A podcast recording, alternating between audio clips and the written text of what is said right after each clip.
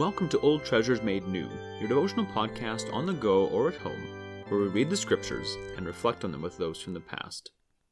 Today we're reading Mark 15, verses 33 to 38, and then through J.C. Ryle's expository thoughts on Mark.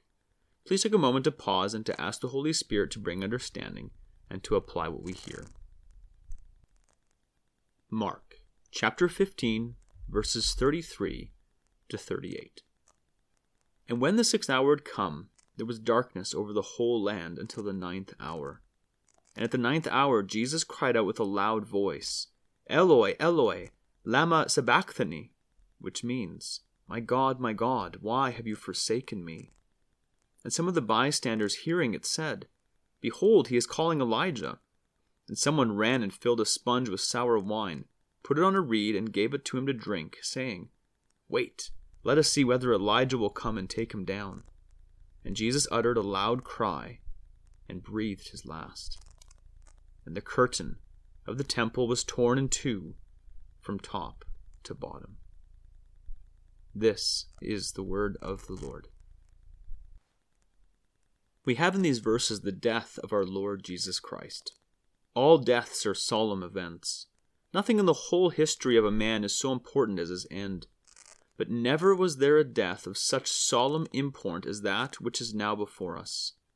In the instant our Lord drew his last breath, the work of atonement for a world's sin was accomplished. The ransom of sinners was at length paid. The kingdom of heaven was thrown fully open to all believers. All the solid hope that mortal men enjoy about their souls may be traced to the giving up of the Spirit on the cross. Let us observe in these verses the visible signs and wonders which accompanied our Lord's death. Mark mentions two in particular which demand our attention. One is the darkening of the sun for the space of three hours. The other is the rending of the veil which divided the Holy of Holies from the holy place in the temple. Both were miraculous events. Both had no doubt a deep meaning about them.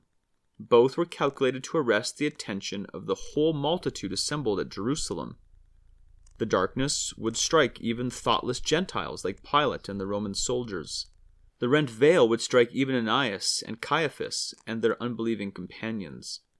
There were probably few houses in Jerusalem that evening in which men would not say, We have heard and seen unusual things today. What did the miraculous darkness teach? It taught the exceeding wickedness of the Jewish nation. They were actually crucifying their own Messiah and slaying their own king. The Son himself hid his face at the sight. It taught the exceeding sinfulness of sin in the eyes of God. The Son of God himself was left without the cheering light of day when he became sin for us and carried our transgressions. And what did the miraculous rending of the veil mean? It taught the abolition and termination of the whole Jewish law of ceremonies. It taught that the way into the holiest of all was now thrown open to all mankind by Christ's death. Hebrews 9 8. It taught that Gentiles as well as Jews might now draw near to God with boldness through Jesus, the one high priest, and that all barriers between man and God were now forever cast down. May we never forget the practical lesson of the rent veil. To attempt to revive the Jewish ceremonial in the Church of Christ by returning to altars, sacrifices, and a priesthood is nothing better than closing up again the rent veil and lighting a candle at noonday. May we never forget the practical lesson of the miraculous darkness. It should lead our minds on to that blackness of darkness which is reserved for all obstinate believers. Jude 13. The darkness endured by our blessed surety on the cross was only for three hours. The chains of darkness which shall bind all who reject his atonement and die in sin shall be for evermore. Let us observe, secondly, in these verses, how truly and really our Lord Jesus Christ was made a curse for us and bore our sins. We see it strikingly brought out in those marvelous words which he used at the ninth hour. My God, my God, why have you forsaken me? It would be useless to pretend to fathom all the depth of meaning which these words contain. They imply an amount of mental suffering such as we are unable to conceive. The agony of some of God's holiest servants have been occasionally very great, under an impression of God's favor being withdrawn from them. What then may we suppose was the agony of the Holy Son of God, when all the sin of all the world was laid upon his head, when he felt himself reckoned guilty, though without sin, when he felt his Father's countenance turned away from him? The agony of that season must have been something beyond understanding. It is a high thing. We cannot attain to a comprehension of it. We may believe it, but we cannot explain and find out to its perfection. One thing, however, is very plain, and that is the impossibility of explaining these words to all except we receive the doctrine of Christ's atonement and substitution for sinners. To suppose, as some dare to do, that Jesus was nothing more than a man, or that his death was only a great example of self sacrifice, makes this dying cry of his utterly unintelligible. It makes him appear less patient and calm in a dying hour than many a martyr or even some heathen philosophers. One explanation alone is satisfactory. That explanation is the mighty scriptural doctrine of Christ's vicarious sacrifice and substitution for us on the cross. He uttered his dying cry under the heavy pressure of a world sin laid upon him and imputed to him. Let us observe, lastly, in these verses, that it is possible to be forsaken of God for a time and yet be loved by him. We need not doubt this when we read our Lord's dying words on the cross. We read him saying to his Father, Why have you forsaken me? and yet addressing him as my God. We know too that our Lord was only forsaken for a season, and that even when forsaken, he was the beloved Son in whom, both in his suffering and doing, the Father was well pleased. There is a deep experimental instruction in this which deserves the notice of all true Christians. No doubt there is a sense in which our Lord's feeling of being forsaken was peculiar to himself, since he was suffering for our sins and not for his own.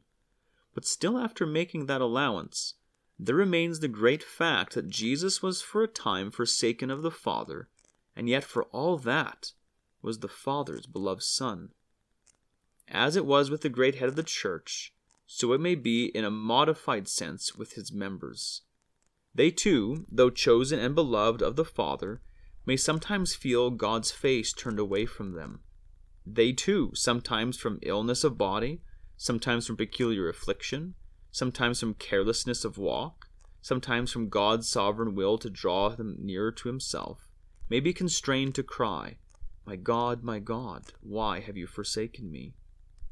It becomes believers who feel forsaken to learn from our Lord's experience not to give way to despair.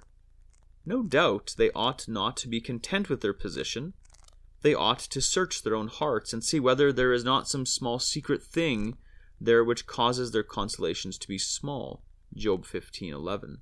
But let them not write bitter things against themselves and hastily conclude that they are cast off forever or are self-deceivers and have no grace at all. Let them still wait on the Lord and say with Job, though he slays me, yet will I trust him. Job 13:15. Let them remember the words of Isaiah and David Who is among you that fears the Lord, that walks in darkness and has no light? Let him trust in the name of the Lord and stay upon his God. And why are you cast down, O my soul? And why are you disturbed within me? Hope in God, for I shall yet again praise him. Isaiah 50 and 10 and Psalm 42 verse 11. That is the end of Ryle's expository thoughts for these verses. Let us carefully consider what we have heard today. May the Lord be pleased to bring the growth for His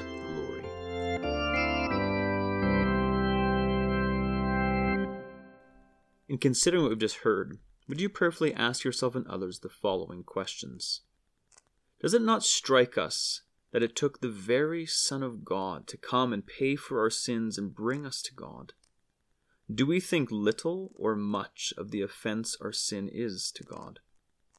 And lastly, Even though this text is specific to Jesus, Ryle argues it has implications for believers as well. Have you ever felt forsaken of God? And if so, does this truth give you encouragement? And if it doesn't, why not?